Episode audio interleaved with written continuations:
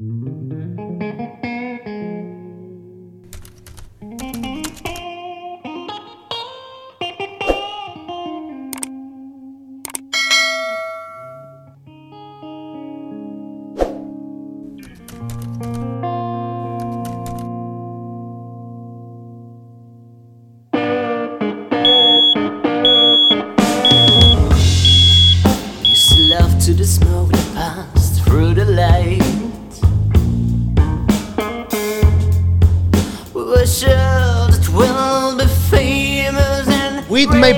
Amici, siamo tornati per parlare di ciclismo, di bicicletta e come dalle ultime puntate di ultra cycling, quindi quelle ultra distanze dove c'è il fisico, c'è la bici, la forza, ma soprattutto c'è la testa, quella che, che fa molto, che ti permette di andare avanti. E con chi meglio di Fabio Biasiolo che è qua con noi possiamo avere Ciao. qua nostro ospite per parlare di ultra cycling. Ciao Fabio, benvenuto. Ciao Luca e ciao a tutti gli ascoltatori, grazie dell'invito, mi fa molto piacere e quindi eccoci qua. Beh, il piacere Fabio è mio perché ti ho rincorso non in bicicletta perché sennò non ci sarei mai arrivato, ma bensì insomma per averti qua perché perché Fabio è comunque un ultracycling eh, con una lunga carriera eh, professionista, dal 1996 ne ha fatte di cotte e di crude, ovviamente ha anche un palmarès molto ma molto importante e è proprio quello di cui parleremo stasera. Fabio, curriculum sportivo, se vogliamo parlare di RAM, che per chi non lo sa sono 5.000 km all'incirca da compiere in bicicletta, dopo ci spiegherai un po' cosa vuol dire, quindi tempi atmosferici e via dicendo. Sì. Comunque Fabio, il suo curriculum parla, ecco, premettendo che la RAM è la gara più importante e dura al mondo di ultracycling, 11 RAM disputate, attenzione, eh. primo italiano a portarla a termine, primo italiano a salire sul podio e per ben tre volte, ma soprattutto l'unico italiano e uno dei pochi ultra cycling al mondo ad averla compiuta in meno di nove giorni. Fabio, guarda, mi piacerebbe avere una platea per un applauso perché veramente non sono, no, non, non sono numeri da poco. Bastiamo ecco. io e te, dai, per stasera. ecco, un applauso. No. veramente sono, sono quei dati che per molti che magari eh, ci ascolteranno per la prima volta, magari possono anche dir poco, no? Però per l'ultra cycling, ovvero le ultra distanze, adesso magari ce l'ha spiegato anche Roberto Picco cos'è l'ultra cycling, ma poi ci dirai te come vedi l'ultra cycling.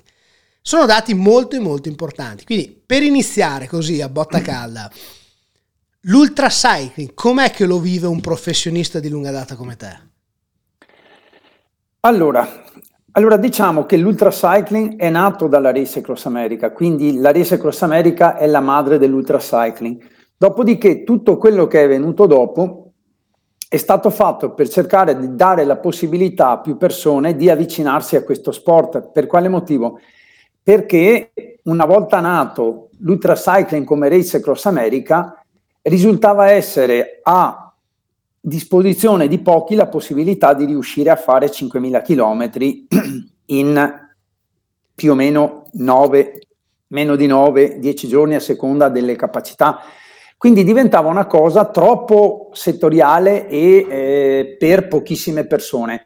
Da là è nato tutto, ovviamente anche a livello di marketing, anche di business, il fatto di creare delle gare di 24 ore, di 48, di 1000 km, di 2000, quindi tutte distanze intermedie. Però la madre dell'ultracycling è la Race Cross America.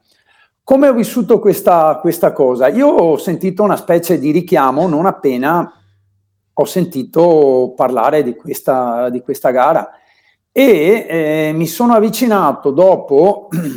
allora, io diciamo che nasco con il calcio poi eh, combatto per tantissimi anni eh, eh, negli sport da combattimento, avendo comunque dei grossissimi risultati sia a livello italiano che internazionale, e dopodiché per eh, preparare il mio corpo alla, al fondo, alla resistenza e al fiato, unisco la bicicletta. Quindi nasco poi come mountain bikers, e ho partecipato ai mondiali del Ciocco, alla Coppa Italia, alla Coppa Europa, insomma ho, ho, fatto delle gare molto importanti. Non appena ho sentito parlare dell'ultracycling, in pratica io mi ero, ero appena uscito da un, un, un incidente, una, una, fascite plantare, insomma, sì. eh, che mi aveva tenuto fermo un anno e mezzo. E mi era stato detto, eh, guarda, l'alternativa è farti delle infiltrazioni di cortisone per continuare ad allenarti e gareggiare oppure appendere tutto al chiodo ed aspettare che ti passi. Io non ho esitato un attimo, ho lasciato perdere tutto quanto, ho appeso tutto al chiodo e dopo un anno e mezzo di stop assoluto mi è passata questa cosa, ho cominciato a stare meglio.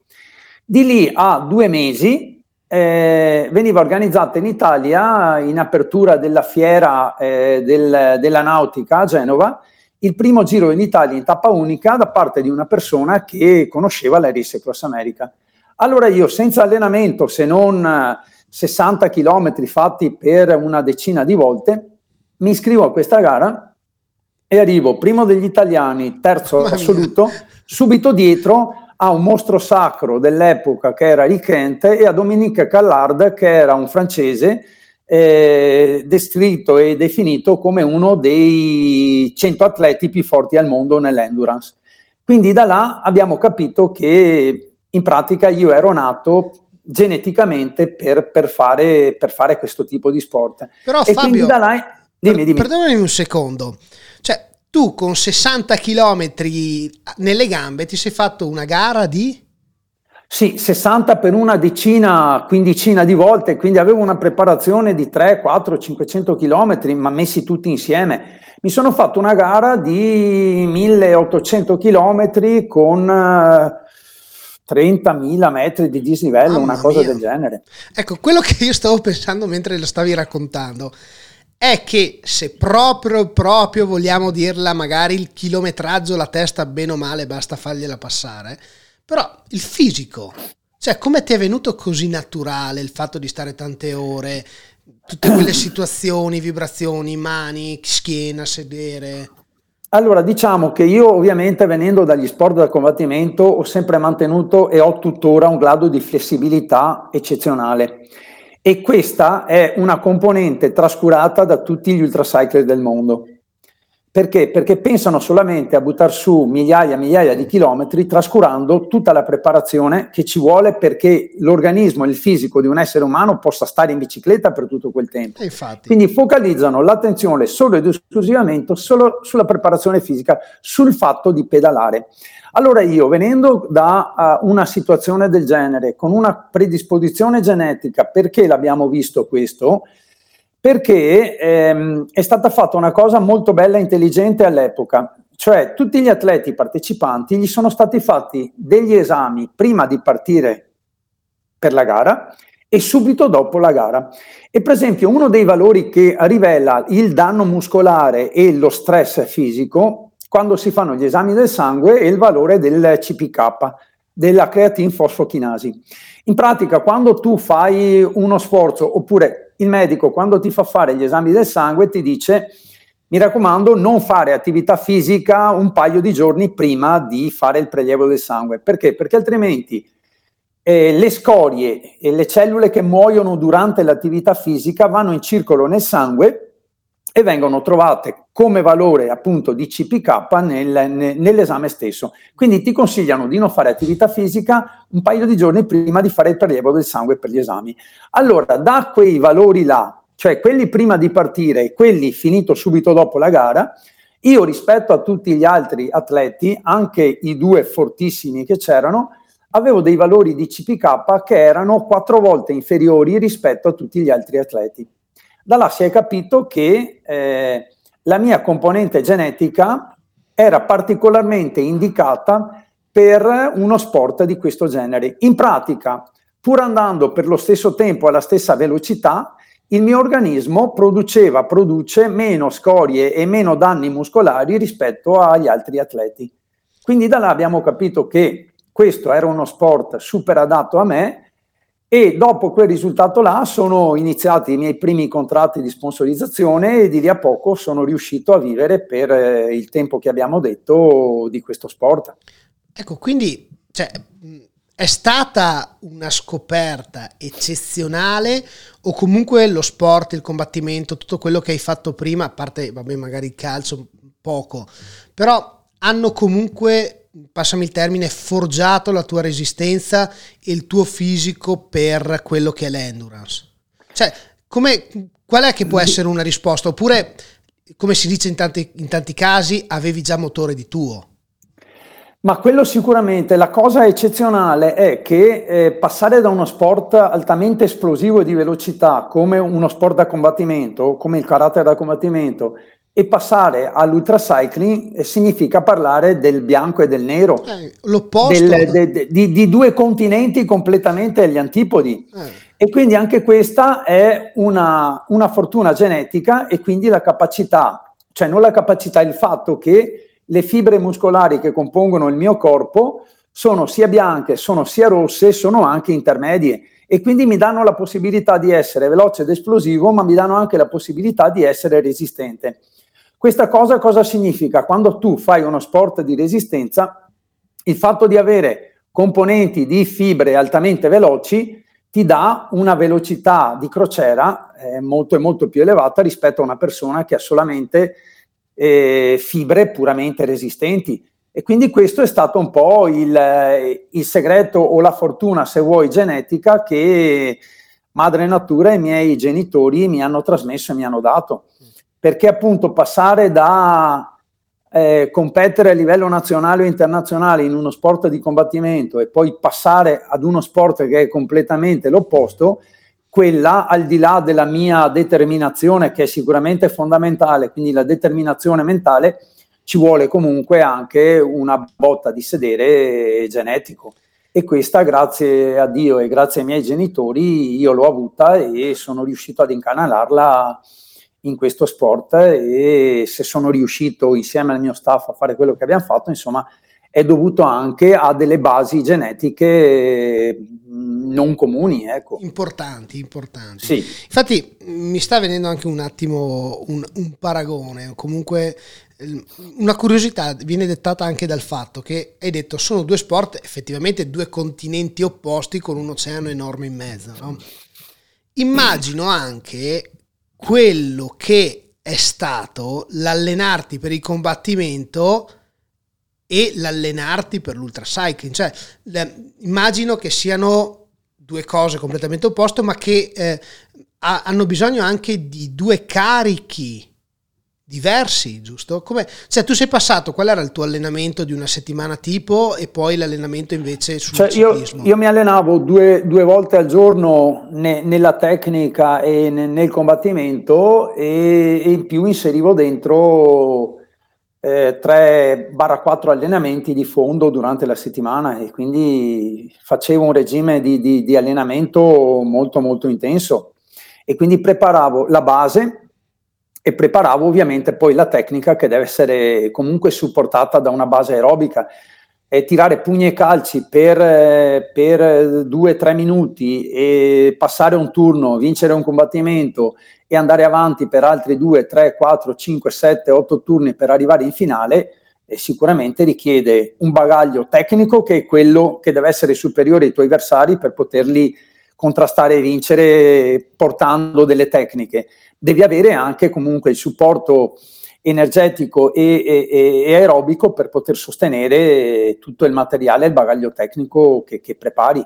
E quindi eh, diciamo che la cosa univoca, il filo conduttore, che è un po' quello eh, che genera eh, la logica di tutti gli sport, è quello di avere una, un, una determinazione eh, mentale, eh, degli obiettivi da raggiungere e sicuramente il fatto che la fatica per uno sportivo che si prefigge degli obiettivi non la si può considerare una cosa piacevole, ma è una cosa che fa parte del gioco e non focalizzi mai l'attenzione sui problemi, ma ti focalizzi sempre ed esclusivamente sull'obiettivo da raggiungere. Questo ti fa superare col sorriso sulle labbra e con il fatto di andare a dormire la sera sentendoti appagato di quello che hai fatto perché comunque eh, l'obiettivo che tu hai ben presente di fronte a te eh, fa dimenticare completamente tutti i sacrifici, e sono tanti, che tu devi fare per raggiungere quell'obiettivo. Fabio, detta così, la fai semplice, ma... ma diciamo no, non è che sia semplice perché non lo è. Però eh, questo è anche il segreto della vita su qualsiasi aspetto della, della vita di un essere umano. Se, se, noi non abbiamo degli obiettivi, non riusciamo ad andare da nessuna parte, non certo. riusciamo ad incanalare le nostre forze eh, fisiche e mentali e le disperdiamo in cose che non hanno a che vedere con quello che, magari, che sono magari i nostri desideri. Quindi la fortuna di riuscire a fare questo, non necessariamente essendo un, uno sportivo, perché comunque ci si può realizzare anche con un'attività economica, eh, studiando e diventando un ricercatore e un, una persona che dà magari le sue passioni e la sua vita alla ricerca e alla scoperta, eh, però il filo conduttore è sempre quello, senza obiettivi e idee chiare non, non vai da nessuna parte in qualsiasi aspetto della vita di un essere umano.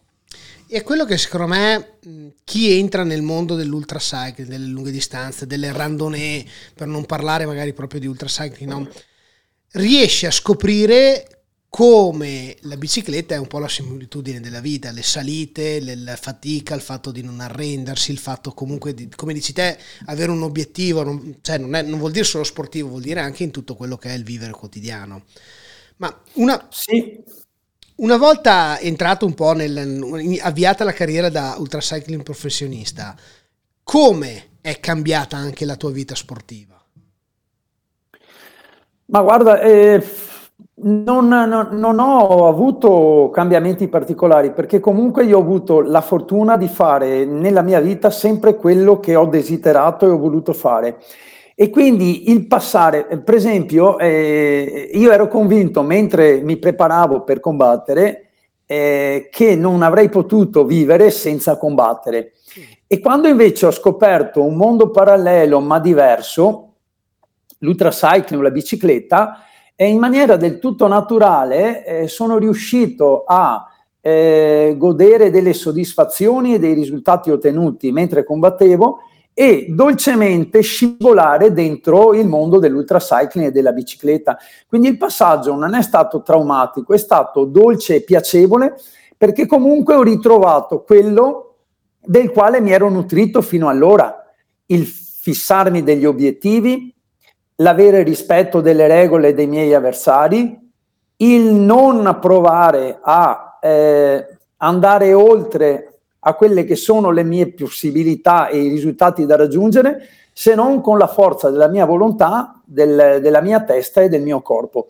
Quindi il fatto di considerare comunque lo sport solo a livello puro, senza eh, avere in testa obiettivi che mi facessero pensare a qualsiasi cosa per farmi andare più in là, mi ha sempre fatto vivere questa cosa con serenità e con il sorriso sulle labbra.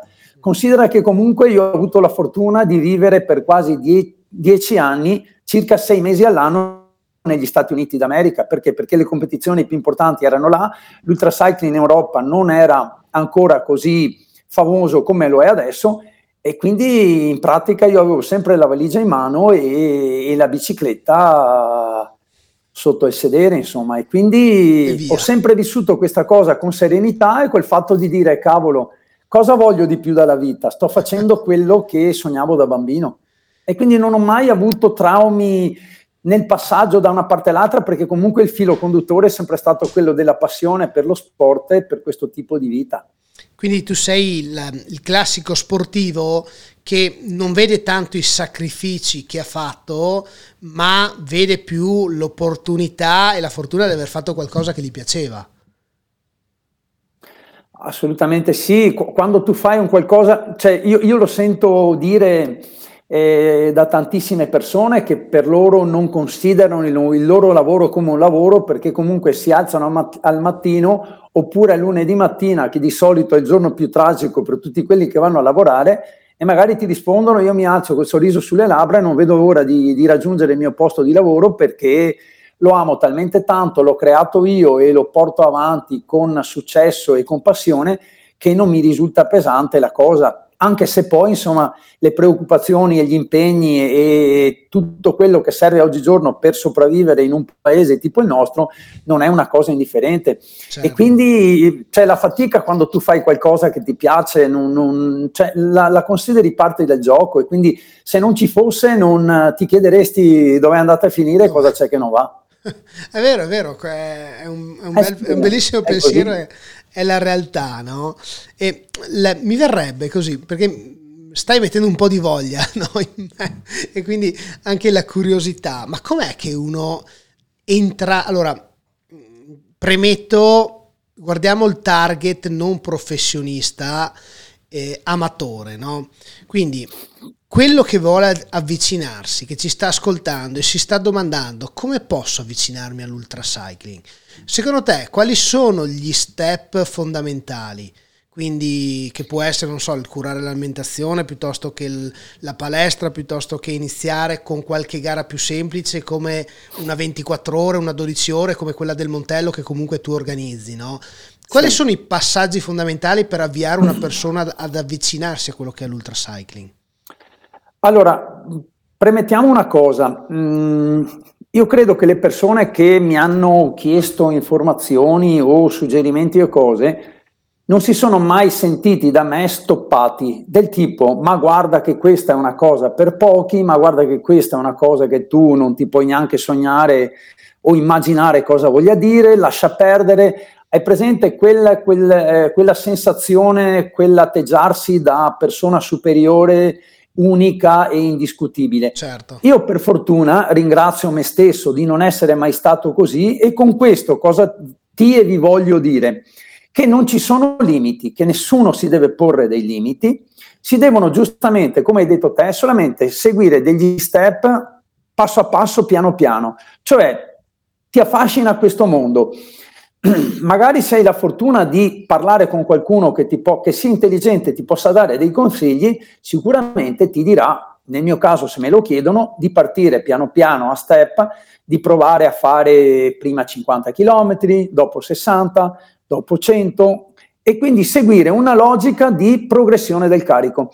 In definitiva, se noi seguiamo i principi fondamentali dell'allenamento, uno dei quali è appunto la progressività del carico, questo ci spiega già cosa possiamo fare tutti noi, cosa può fare un neofita per avvicinarsi a questo sport. Andare piano piano, per gradi, e scoprire che magari come l'ho scoperto io, il suo organismo è magari anche predisposto ad un'attività del genere. Dopo cosa subentra? Eh, per esempio, uno non ha la percezione di cosa voglia dire passare una notte in bicicletta con i fanali e trovare la strada e seguire un percorso. E tutti quelli che lo provano per la prima volta, io, è difficile che ne abbia sentito dire qualcuno ma non mi è piaciuto, ma è stato brutto. Cioè tutti rimangono affascinati e scoprono delle cose di loro stessi che non sapevano di avere. E quindi è un mondo, come in tutti gli sport e le situazioni di vita, che bisogna scoprire un po' alla volta. Il suggerimento che io cerco di dare sempre anche alle persone che preparo, io adesso gestisco un centro multi funzionale sportivo, un centro sportivo e quindi preparo anche della gente che fa delle gare di ultracycling e non solo. La cosa che suggerisco sempre è quella di non porsi dei limiti e di fare dei passettini un po' alla volta. Una cosa sulla quale punto tantissimo e eh, non so se l'abbiamo anticipata prima quando abbiamo fatto la prova del collegamento, è quella di non focalizzare l'attenzione solo ed esclusivamente sul buttare sui chilometri, perché è molto importante il lavoro sul corpo, il lavoro sulla flessibilità, perché per pedalare 23 ore su 24, come di solito ho sempre fatto io alla Race Cross America, non bisogna che le gambe spingano solamente per 23 ore su 24, ma anche le tue mani, le tue braccia, il tuo porto, il tuo collo, i, i tuoi dorsali, i tuoi lombari devono stare in quella posizione. E quindi la preparazione del corpo è fondamentale, altrimenti tu puoi avere le gambe che sono allenate per andare avanti, ma è tutto il resto che poi non ti fa stare in bicicletta. E quindi una cosa molto importante, soprattutto quando si va avanti con gli anni, è quella di mantenere e lavorare sulla flessibilità, quindi un corso di yoga, un corso di Pilates, dello stretching fatto seriamente, non dopo 200 km fai una tiratina davanti e una tiratina dietro che è più dannosa che altro, come vedi magari quelli che corrono a piedi che si mettono a fare così e poi tirano e sforzano il movimento dello stretching che deve essere fatto tutto tranne che in quel modo.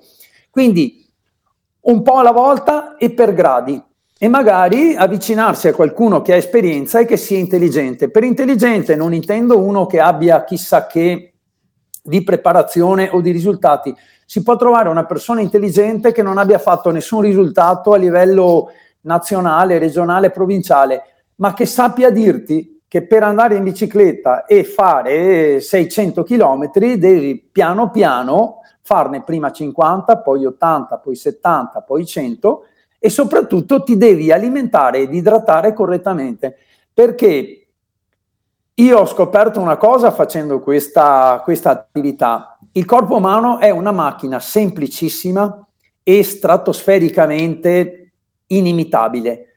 Se tu segui le giuste andature, i giusti ritmi, quelli che sono giusti per te ovviamente intendo, sì. e dai al tuo corpo da mangiare e da bere il quantitativo necessario per poterti mandare avanti, il corpo umano non si ferma mai. Se tu lo privi di qualcosa, privarlo di qualcosa significa andare oltre i limiti che ti sono consentiti dalle tue capacità fisiche e non introdurre la quantità di substrati energetici e di liquidi per farlo funzionare nel tempo e a lungo. Sai che tu parli e io mi vedo in quella persona ignorante che fa la tiratina avanti, la tiratina indietro e chi si è visto si è visto. E mi sto proprio domandando, però Fabio, come fa uno a capire qual è la sua giusta andatura, qual è la sua giusta alimentazione. Cioè, per forza di cose mi viene da dire devi essere seguito da un professionista, da qualcuno che sappia indirizzarti, perché se no io posso pensare che la mia andatura sia questa, che sia corretto per me bere tre, una volta ogni tre ore, non una volta ogni 20 minuti, perché magari nella mia testa non ho quell'esigenza di. Allora, diciamo che come in tutte le cose bisogna informarsi e non bisogna solamente salire sulla sella e abbassare la testa. Eh, oggigiorno abbiamo internet, le, le, le, informazioni sono a disposizione di tutti e quindi anche solamente facendo delle ricerche eh, per continuare un'attività fisica eh, di endurance o di durata eh, ci sono siti, ci sono posti dove ti suggeriscono e ti dicono che mediamente devi assimilare 70, 75, 80 eh, grammi di carboidrati all'ora per far sì che il tuo organismo possa andare avanti nel tempo. Queste sono informazioni che uno comunque riesce a reperire. Il fatto dell'idratazione, anche questo, eh, cioè, a seconda della temperatura tu devi assimilare un, quanti- un certo quantitativo di liquidi, ovviamente possibilmente acqua. È ovvio che poi ci sono dei, anche degli altri aspetti. Quando ti fermi a fare, per esempio, la pipì, basta solamente osservare il colore e la densità dell'urina mm. e una persona normalissima riesce a capire se è idratata o meno osservando il colore e la densità dell'urina. Quindi ovviamente sono cose che si imparano con il tempo. Poi è anche bello, secondo me, sbagliare e arrivare anche al punto dove ti rendi conto che hai sbagliato qualcosa perché il tuo organismo si incricca e comincia a non andare più come andava prima. Però poi bisogna essere mentalmente aperti e far cosa? Cercare di informarsi nei canali che queste informazioni te le danno e dopo magari affiancarsi come fanno tutti a qualcuno che abbia l'esperienza e ti possa dare i suggerimenti eh, eh, indicati. Cioè, mi immagino la persona che si approccia alla ginnastica artistica, eh, non, non, si mette a salire sulla trave e provare un salto mortale all'indietro. Certo. Ovviamente si avvicina piano piano, a seconda dell'età, e comincia ad iscriversi in una palestra in un posto, viene seguita da un preparatore una preparatrice e piano piano bagaglio tecnico e bagaglio fisico vengono messi assieme. Questa è una cosa che non deve essere considerata come prendo e butta là, anche perché L'ultracycling è uno sport altamente usurante che richiede comunque delle conoscenze e delle informazioni, perché eh, si porta il corpo talmente al limite che è facile anche fargli del male, anche se come abbiamo detto il corpo umano è una macchina perfetta e insostituibile e riesce a compensare a tantissime problematiche. Però come in tutte le cose l'intelligenza non deve essere a scapito del, del chilometraggio, visto che parliamo di, di, di, di lunghe distanze. E quindi cercare di informarsi, cercare di parlare con persone che hanno dell'esperienza, che non necessariamente devono aver fatto 11 race cross America, però comunque dobbiamo avere a che fare con delle persone che hanno un cervello. Per avere un cervello no, no, no, non intendo in maniera presuntuosa considerare che molte persone non ce l'hanno, però è anche vero che c'è del qualunquismo e del fatto di dire ma sì, sali su, spingi più che puoi, che poi qualcosa viene avanti. Insomma, sì, se fai la garretta dei 60-70 km ci può stare. Eh, se cominci a pedalare per 24, 48, 50, 60, 80, 200 ore, le cose cambiano. E quindi, secondo me, prima di tutto bisogna volere bene a se stessi. E per volere bene a se stessi basta solamente informarsi e affidarsi magari alle conoscenze di qualcuno che ha le competenze specifiche per poterti dare i suggerimenti necessari. Hai detto Fabio, giustamente bisogna provare per sbagliare e mm, io lo ritengo un po' nella vita, in qualsiasi cosa, una filosofia corretta, perché il copiare cosa fanno gli altri perché funziona non è sempre la via giusta, no? Quindi il fatto di sbagliare vuol dire anche capire un po' come funzioniamo noi, io che sono diverso da te. Però hai anche aggiunto un concetto che io in due anni non ho mai sentito dire da nessuno, che è la realtà, che comunque l'ultracycling è usurante, usura il tuo fisico, quindi sbagliare vuol dire andare a fare del male al tuo fisico. Questo non lo diciamo perché vogliamo intimidire qualcuno, ma semplicemente... No, no, no. È per incitarli a fare le cose nel modo giusto. Eh, vi posso garantire che ho visto tante meteore nel, nelle mie esperienze eh, di ultracycling. E per meteore intendiamo della gente che ha fatto un garrone un anno e poi è sparito, non, le, non, non, non si è più visto. E magari chiedendo informazioni, questo non è stato più in grado di fare questo o fare quello. Eh, ovviamente e se nello sport tradizionale o nel ciclismo tradizionale eh, possono, essere fatte, fatte, eh, eh, possono essere fatte delle cose non troppo legali per cercare di andare più forte, e se tu lo fai nell'ultracycling eh, rischi veramente che ti crei dei danni eh, irreparabili. E quindi io dico sempre una cosa, la testa prima di tutto e è una cosa al di là del, dello sport che prima o poi ognuno di noi smetterà di fare per ovvi motivi di età, noi dobbiamo continuare a vivere, la nostra vita non finisce al di là di una gara o di una eh, carriera o di una passione di ultracycling. Le cose secondo me devono essere ponderate e bisogna essere coscienti che eh, se si sbaglia, sbagliare in un, in un determinato sport può avere un, un peso, una conseguenza, sbagliare in questo ne ha in una completamente diversa. E quindi, eh, sempre per ritornare al discorso che facevo prima, non, quando qualcuno mi chiede non gli ho mai stoppato le ali, però gli dico anche, tu vuoi avvicinarti, ti piacerebbe fare la Race Cross America, perfetto, prova a fare una prova di qualificazione per qualificarti alla Race Cross America. E dopodiché prova a vedere se riesci a fare quello che hai fatto in 24 ore, se riesci a farlo in 4 o in 5 giorni perché la Race Cross America lo dovrai fare almeno come tempo massimo in 12 giorni e mezzo e fare 5.000 km in 12 giorni e mezzo significa comunque fare 400 km rotti al giorno in quelle condizioni climatiche atmosferiche che non è assolutamente una cosa da poco. Consideriamo una roba, dopo 2, 3, 4 giorni che tu sei in sella, molto probabilmente la pelle del tuo sedere si spacca E quindi al di là del fatto che tu riesca a continuare a pedalare e lo voglia perché mentalmente sei con la testa nella gara, bisogna poi vedere se la tua testa, il tuo cervello, la tua forza di volontà riesce a trasportare il tuo corpo e la tua mente in una dimensione diversa dalla quale si trova. Perché pedalare con il fondello del pantaloncino che si coagula sulla pelle che sanguina e si rompe, significa sopportare dei dolori che non sono certo. proprio uno scherzo.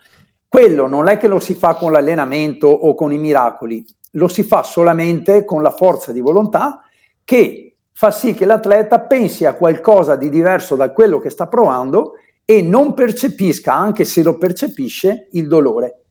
E quindi bisogna solamente rendersi conto se si può fare una cosa del genere, non perché se non si può eh, si, bisogna considerarsi degli esseri inferiori, no, assolutamente no, però questa cosa non è comunque da tutti e quindi bisogna avvicinarsi piano piano con coscienza, con intelligenza e verificare se è nelle tue corde, nelle tue possibilità riuscire a fare una cosa del genere. Ti faccio un altro esempio. Ci sono tantissime persone che riescono a pedalare forte 24 ore.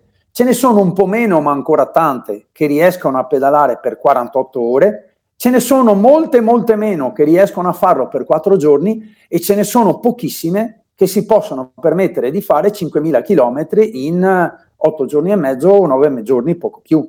Quindi è solo una questione di considerazione dei fatti e delle situazioni, senza mai stopparsi le ali e non sognare, perché sognare nell'indole dell'essere umano e noi dobbiamo sognare per poterci fissare degli obiettivi e poi raggiungerli. Però non dobbiamo sognare eh, ad occhi chiusi, certo. dobbiamo avere la realtà bene davanti a noi e vedere e constatare se questa può essere fattibile oppure no, altrimenti non sono dei sogni, sono delle mere fantasie e delle utopie irraggiungibili che possono solo procurare delle frustrazioni anziché delle soddisfazioni. Questo, anche, questo è vero che diventano veramente delle frustrazioni. Sai, noi abbiamo avuto la possibilità di chiacchierare nei mesi passati con Nico Valsesia, che ci ha raccontato la sua Race Across America e non abbiamo avuto mai nessun altro, quindi avere qualcuno del tuo calibro così importante oggi che ci racconta qual è la sua, sua, il suo racconto, sua, il suo vissuto sulla Race Across America è un qualcosa di veramente eh, importante per noi, no? E già quello che hai detto è un concetto che eh, mi chiedo come fai, cioè come fai a, a tra virgolette, nascondere quel, quel dolore che tu provi nel sedere cercando di pensare ad altro. Come hai detto te, entro in un'altra in un, altro, in un altro mondo, quindi sono veramente parallelo a quello che sto facendo ma come lo alleni? Perché mh, mm, cioè, deve essere una forza di volontà immensa. Eh, diciamo che eh, è una cosa che viene, viene, viene abbastanza spontanea, a, a, almeno a me, e viene spontanea a tutte le persone che io ho conosciuto e che, eh, come ti dicevo prima, eh, si approcciano a questa cosa con una filosofia semplice e, se vuoi, anche basilare, del tipo, eh, io so che quando parto questa cosa potrà succedere o succederà.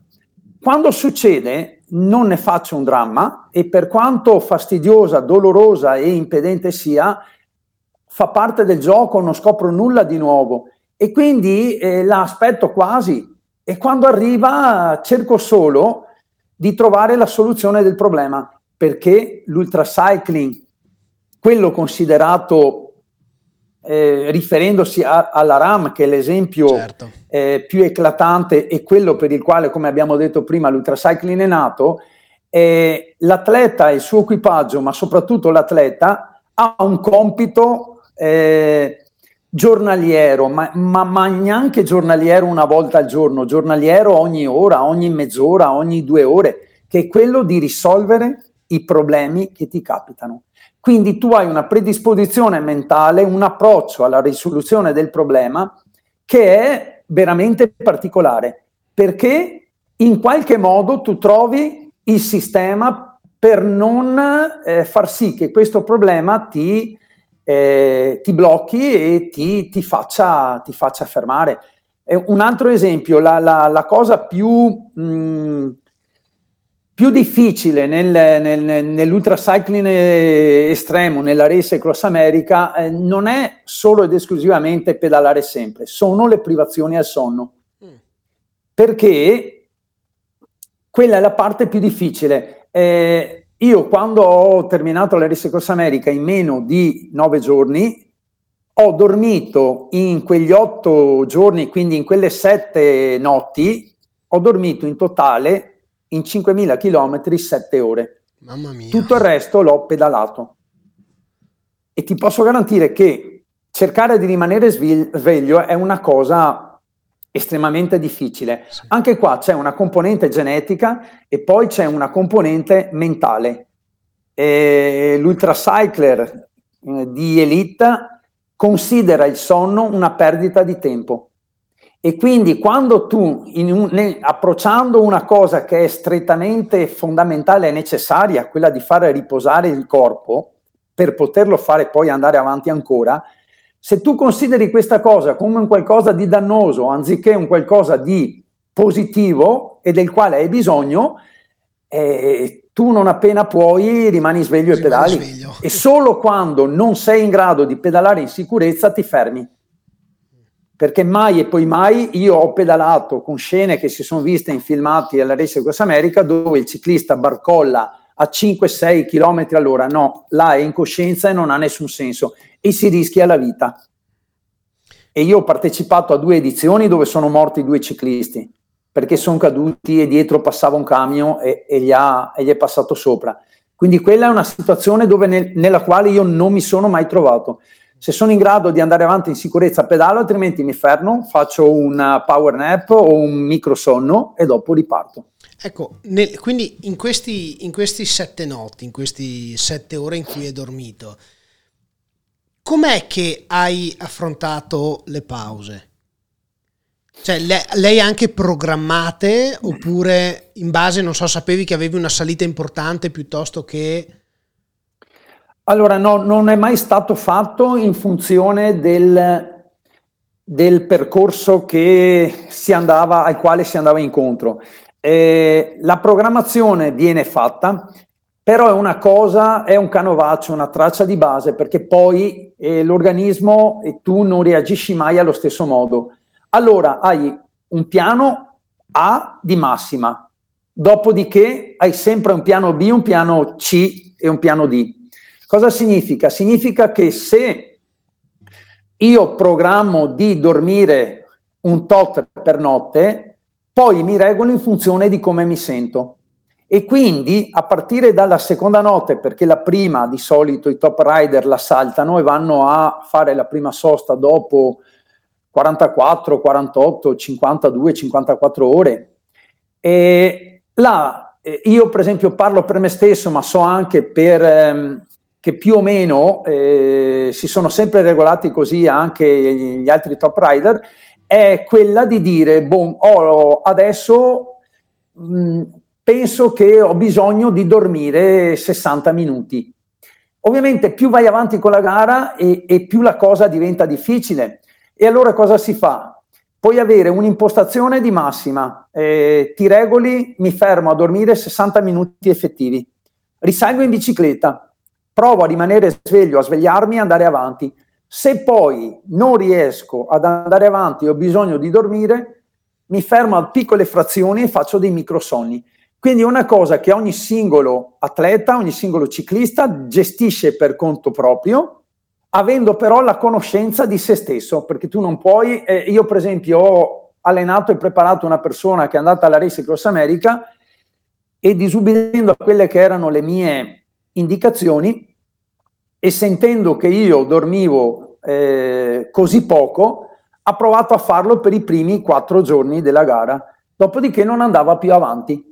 Hanno dovuto fermarla e obbligarla a dormire perché rischiava di ammazzarsi.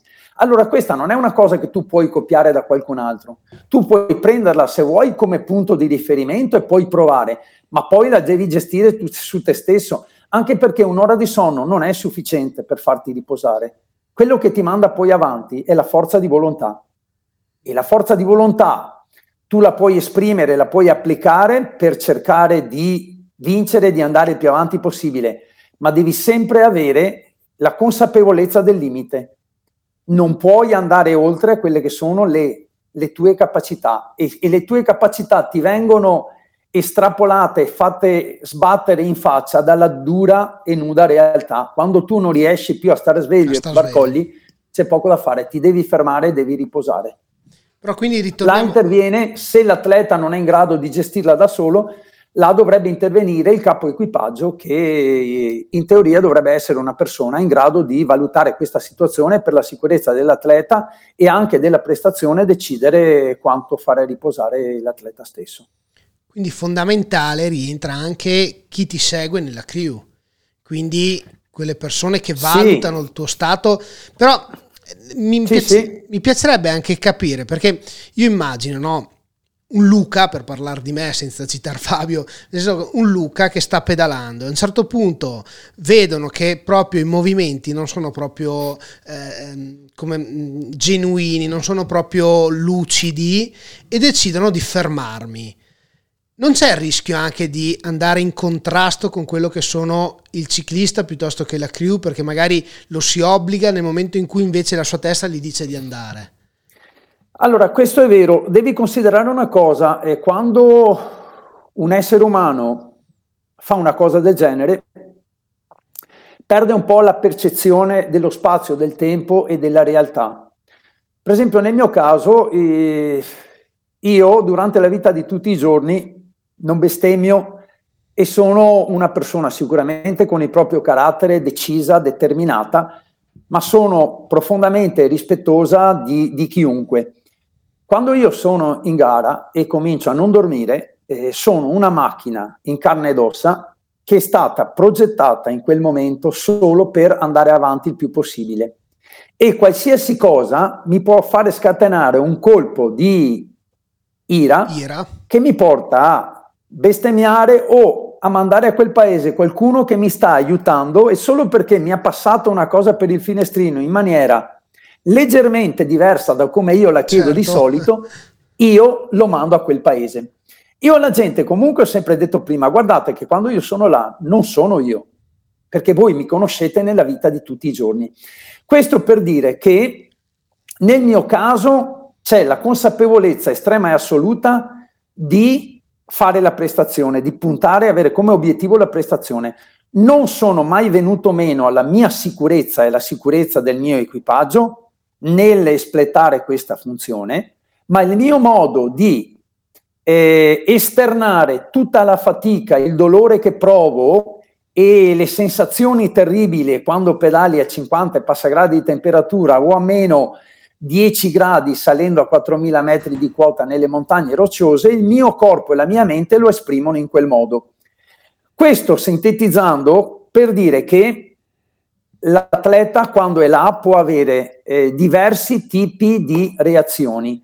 Una reazione potrebbe essere quella della non consapevolezza del suo stato, la non consapevolezza che sta rischiando di farsi del male o addirittura morire perché non è in grado di andare avanti, in quel caso là il capo equipaggio, il suo equipaggio, deve avere la capacità di fargli capire, trovando le parole giuste e la situazione opportuna, che non può andare avanti così.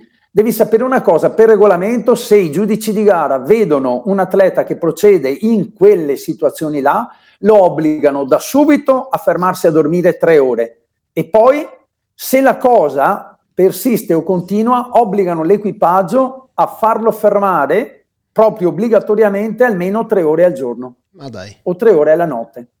Questo per la sicurezza dell'atleta. Allora, l'equipaggio ha una funzione fondamentale, può fare il risultato, può distruggere il risultato, può farti arrivare alla fine oppure può farti ritirare. Ovviamente qua dipende dalle persone e, e, dipende dal fatto che prima di tutto, al di là di un risultato e di una competizione, c'è la vita di chi sta davanti, là davanti con la bicicletta. Quindi l'equipaggio ha una funzione fondamentale.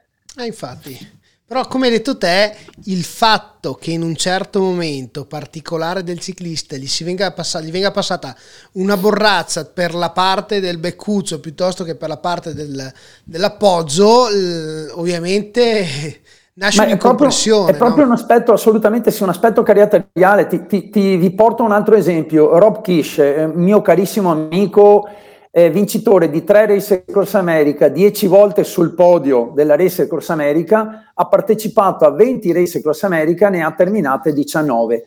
Questa è una persona che piova, vento, neve, che qualcuno gli fosse simpatico, antipatico, che gli chiedesse dell'acqua e gli dessero del vino, che chiedesse una mela gli dessero una banana, questo prendeva, accettava, beveva, mangiava, abbassava la testa e correva senza dire assolutamente nulla. Niente. Ha un carattere completamente diverso. È ovvio che il difficile dell'equipaggio è quello di eh, fare la gara con il materiale umano che ti ritrovi a disposizione. Certo. Nel mio caso è anche impegnativo, io lo so estremamente che, che, che è una cosa difficile per l'equipaggio avere una persona come me che reagisce in quel modo, però se l'equipaggio capisce che io non sono io in quel momento, certo. soprattutto le persone che ti conoscono da casa, eh, quello deve essere fatto scivolare via, perché non è la persona nelle sue piene funzioni mentali e fisiche che sta parlando, ma è un automa che sta cercando di fare 5.000 km in quelle condizioni nel più breve tempo possibile. Cioè, comprensibile, molto comprensibile. E eh, lo so, ma qua da casa è così, quando si è là, sai, anche no, loro dormono poco, dormono quando si può. E non è mica semplice per un equipaggio che eh, viene, fatto, viene tenuto sopra, sotto pressione, come nel mio caso e nel caso di, di altri atleti, per 23 ore al giorno. E quindi diventa, diventa uno stress, diventa una fatica anche per loro, insomma sicuramente. Eh, abbiamo parlato di un'ora di sonno, 23 ore in sella. In quelle 23 ore ci sono altre pause, nel senso, oppure, non so, dei massaggi piuttosto il mangiare no. comunque... Nel mio caso no. 23 ore comunque tirate, si pedala. Ovviamente con i rallentamenti che possono esserci dovuti a quando tu attraversi dei centri abitati o delle città e quindi devi rispettare gli stop, devi rispettare i semafori. E quelle sono situazioni estremamente difficili e dolorose perché comunque interrompere la pedalata, mettere giù il piede e ripartire sono sempre situazioni particolari. Però se non ci sono esigenze fisiologiche oppure eh, non ci sono problematiche fisiche, eh, il segreto di quella gara è non scendere mai dalla bici e pedalare Andare. sempre. Come dicevano, e è, è veramente pazzesco a livello mentale perché quando tu ti alzi dalla sosta a sonno e risali in bici, sei cosciente del fatto che ti rifermerai, almeno nel mio caso, all'incirca 23 ore dopo. E se tu non ti scordi questa cosa, prendi, butti via tutto e non ne vuoi più sapere. Ma... Devi proprio non pensare a questa cosa perché altrimenti ti, ti sega le gambe e, e ti sega sicuramente la, la, la, voglia di vivere. Guarda, sorrido Fabio perché il mio corpo non riesce a esprimere in maniera diversa quello che potrebbe accadere, nel senso che veramente stiamo parlando di mi sono svegliato, ho dormito 60 minuti, ci rivediamo tra 23 ore. Cioè, eh sì. anche solo a pensarlo per un giorno è cosa folle, no? Direi io.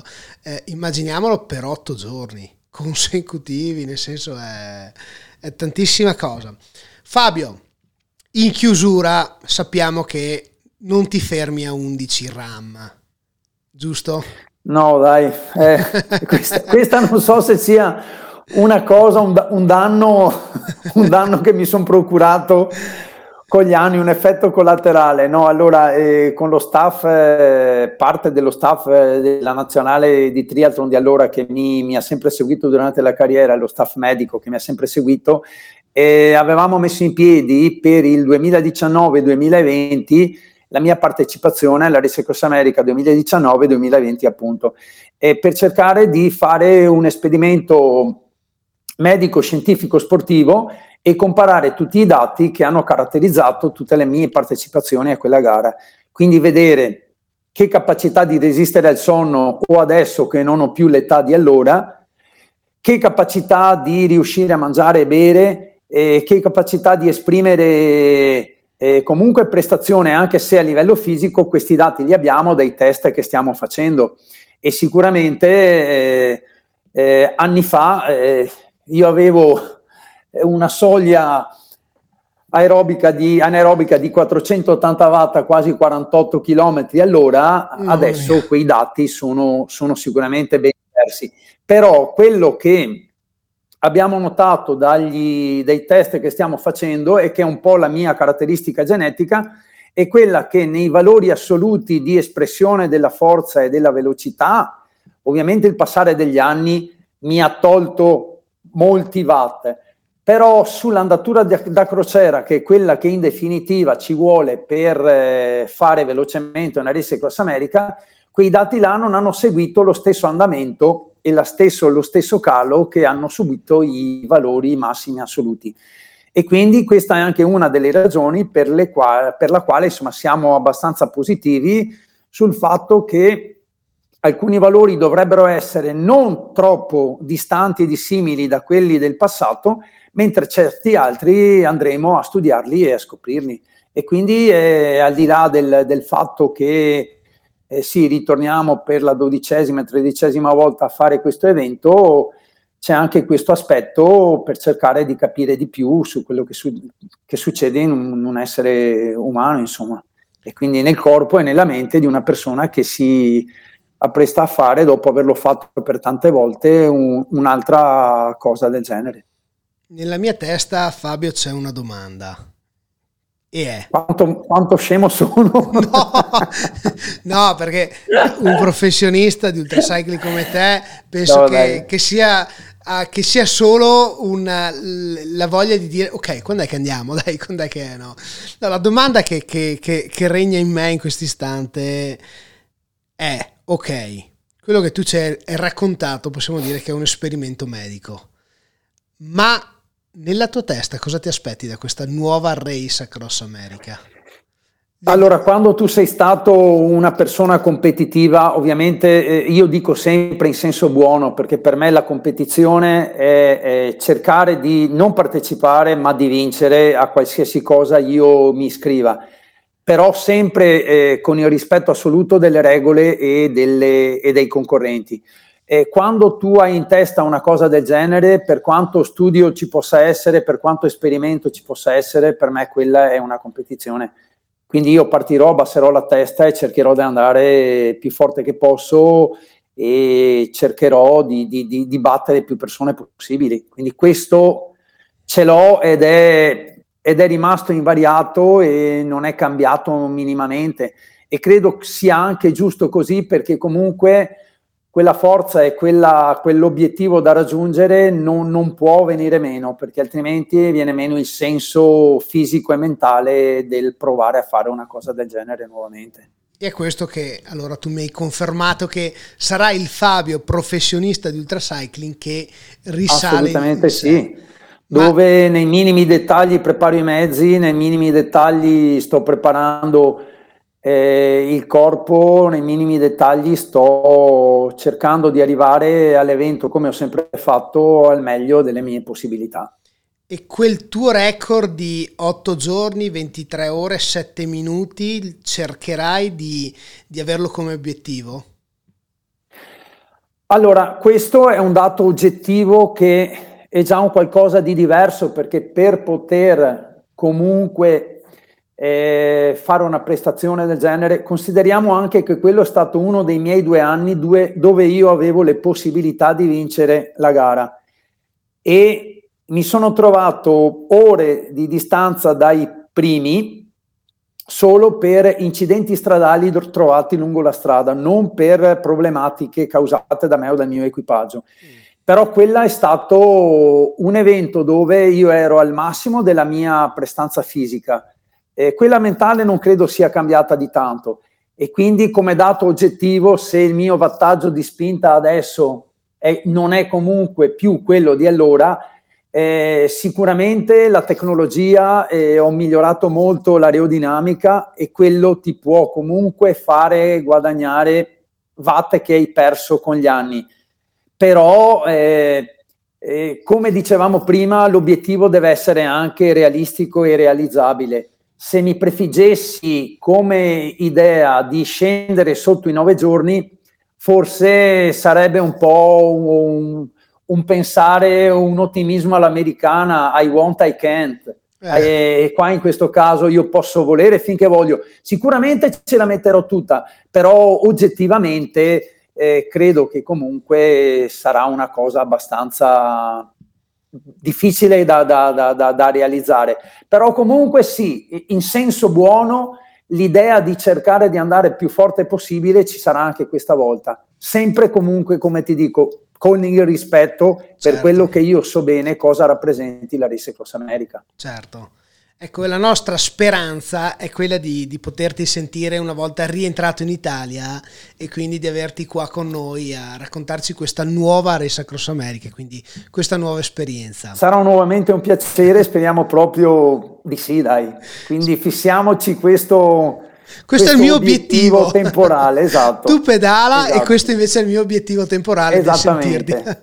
Fabio, la, ti ho detto prima di, di, di iniziare, di andare in, in diretta, no? ti ho detto 30 minuti, qualcosina in più, siamo ai 59 minuti e 55 secondi.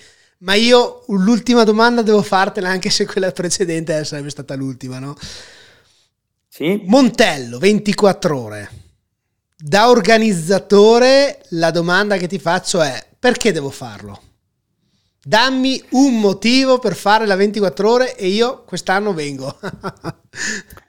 allora, eh, la 24 ore è contornata da un ambiente molto familiare e quindi nessuno che nessuna persona che viene là ha mai avuto l'impressione di trovarsi di fronte a qualcuno con la puzza sotto il naso che si mette a fare il figo della situazione. Là tutte le persone che aiutano me nell'organizzare questa cosa sono persone che vanno d'accordo con me, per andare d'accordo con me bisogna avere il mio stesso modo di pensare e di vedere le cose e la vita. Quindi la situazione che ci hanno sempre riconosciuto tutte le persone che hanno partecipato a tutte le edizioni della 24 ore del Montello è quella di trovarsi in un ambiente, in una situazione familiare, dove nessuno sta a guardare se stai facendo bene, se stai facendo male, dove tutti sono spesi per aiutare chiunque abbia bisogno e dove tutta l'organizzazione ha come unico obiettivo quello della sicurezza e del far sì che anche il neofita si possa avvicinare a questa cosa e possa provare a fare una competizione del genere. Considera che abbiamo introdotto la 6 e la 12 oltre alla 24 ore, quindi abbiamo cercato di dare la possibilità anche proprio alle persone che sarebbero impaurite dal provare ad iscriversi ad una 24 ore eh, di accedere con eh, tempistiche in termini di ore di gara inferiori però sempre e comunque eh, chi verrà là o ha intenzione di venire non deve avere paura di trovarsi di fronte, deve solamente fare quello che si sente, deve fermarsi se ha sonno e si sente stanco e ripartire più tardi e se ha bisogno di qualcosa e noi non siamo là pronti a offrirglielo e a capire di cosa ha bisogno, chiedercelo.